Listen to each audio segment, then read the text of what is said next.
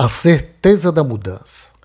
O que será das empresas e suas formas de trabalho com o que vem por aí depois da pandemia? Não dá para saber.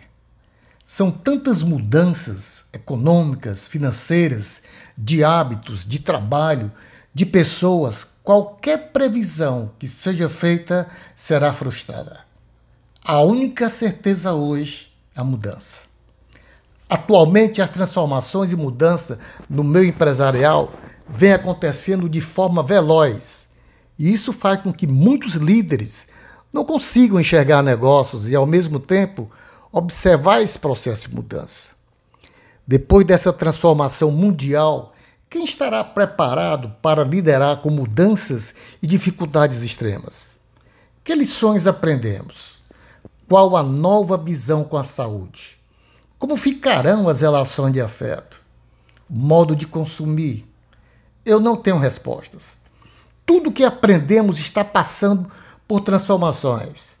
Não adianta querer ficar estagnado, porque está ou estava dando certo. A mudança ocorrerá a si mesmo. A mudança é uma diversificação de conhecimentos e aprendizados. Por esse motivo, é necessário saber como aplicar e acompanhar o seu desenvolvimento e continuar mudando. A mudança não diz respeito a conhecimentos adquiridos e nem específicos, mas sim a uma gama de informações diversificadas e com acessibilidade para todos. Conhecimento é poder, frase de Francis Bacon. Não mudou a mudança, o que mudou foi onde eu busco esse conhecimento como eu busco, qual a velocidade desse conhecimento, como eu acesso, como eu valido esse conhecimento carnal. As empresas vão descobrir que podem muito bem funcionar com uma boa parte dos empregados trabalhando, cada um em suas residências, reduzindo custos e com aumento de produtividade, agilidade, eficiência e felicidade dos empregados. A pandemia nos mostrou a necessidade da adoção de novas tecnologias. E isso provocou uma mudança cultural, organizacional para todos os negócios.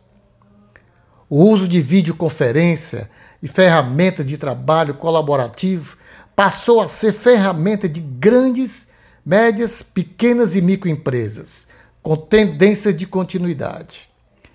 Essas mudanças culturais que estão acontecendo por necessidade devem continuar e o trabalho remoto será visto e executado de uma forma mais objetiva.